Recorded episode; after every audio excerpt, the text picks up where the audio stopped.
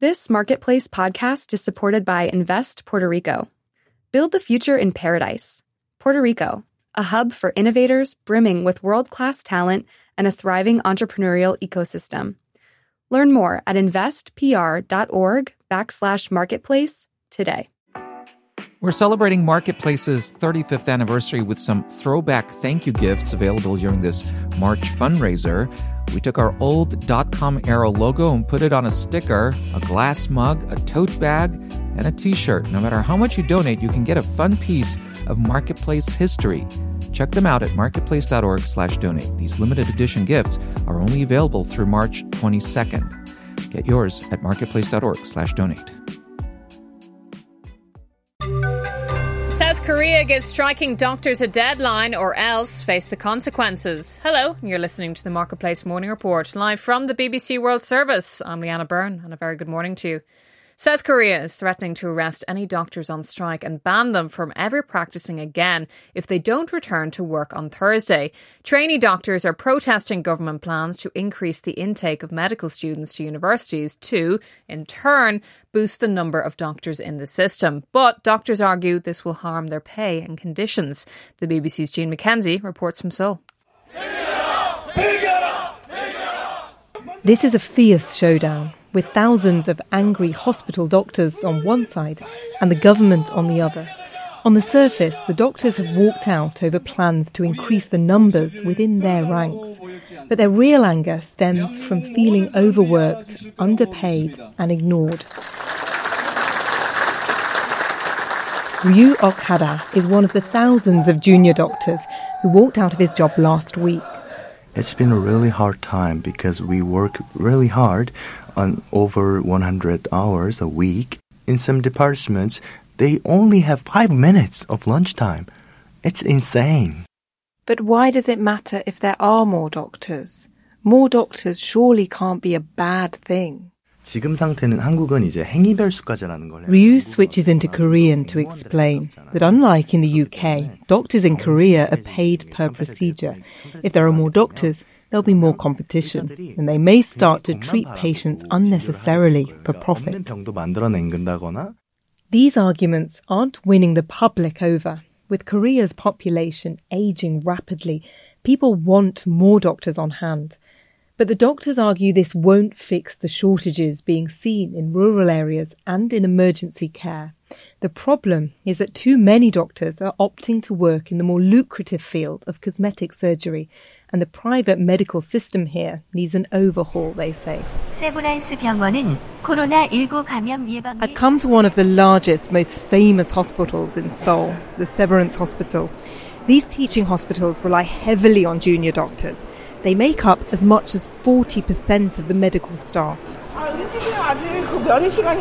Most of the hospital appears to be functioning. It's teeming with people, as usual, here for cancer treatment and other long term conditions. It's the emergency rooms that are really feeling the shortages. Operations capacity has dropped significantly. 안녕하세요. Mrs. Lee is in her 70s and has colon cancer, and she's here today for treatment. It's not been affected by the walkout, she says, but she's worried that other doctors might walk out next. Where we live outside the city, there are no doctors anymore, her husband tells me. Do you support the doctors in this strike? No, the doctors are being too selfish. They've taken the public hostage he says. Many operations and appointments have been postponed while this dispute drags on, leaving nursing staff to pick up the extra work, as the head of Korea's Nursing Association, Tak Yong Ran, explains. Nurses are being forced to do the doctor's jobs, and we don't have the legal protections to do so. Our workloads are heavy, and it's making us anxious.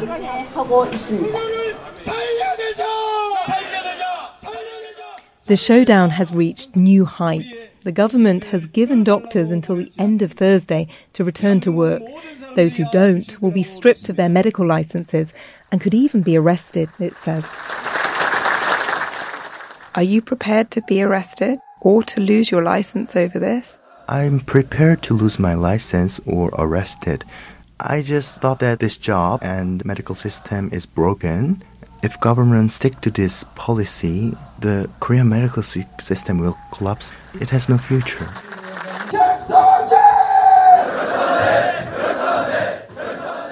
Jean Mackenzie there, and the government isn't expected to take action against doctors until Monday. Now, let's do the numbers. Profits. Of the world's largest hedge fund, the Man Group, plunged by 56% last year because weak investment returns meant that its clients paid less fees and because of a Bud Light boycott in the US last year after it collaborated with a transgender TikTok star. The world's largest brewer, AB InBev, says its 2023 earnings fell short of expectations. Cuba is asking the World Food Programme to provide milk to children for the first time in its history. Havana blames the decades long US economic embargo for its shortage of staple foods. Let's get the details with the BBC's Stefania Gozzer. Stefania, what's going on? It comes after just last month we heard from one of the country's ministers saying that it was struggling to secure enough milk for children. That was Betsy Diaz, Minister for Interior, saying there were particular delays in deliveries for those aged six months to two years, and one vulnerable group was children with chronic illnesses who could only receive about half of their normal allotment.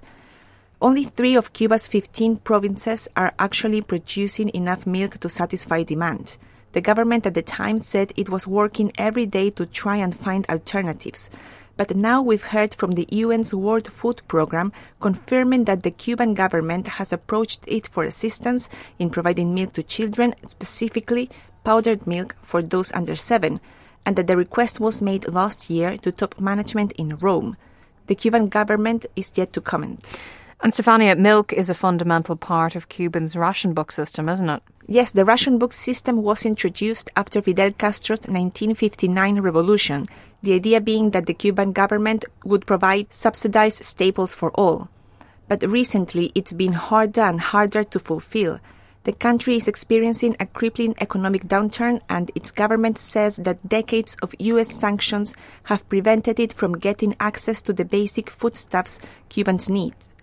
So, of course, the US implemented a trade embargo in the late 1950s.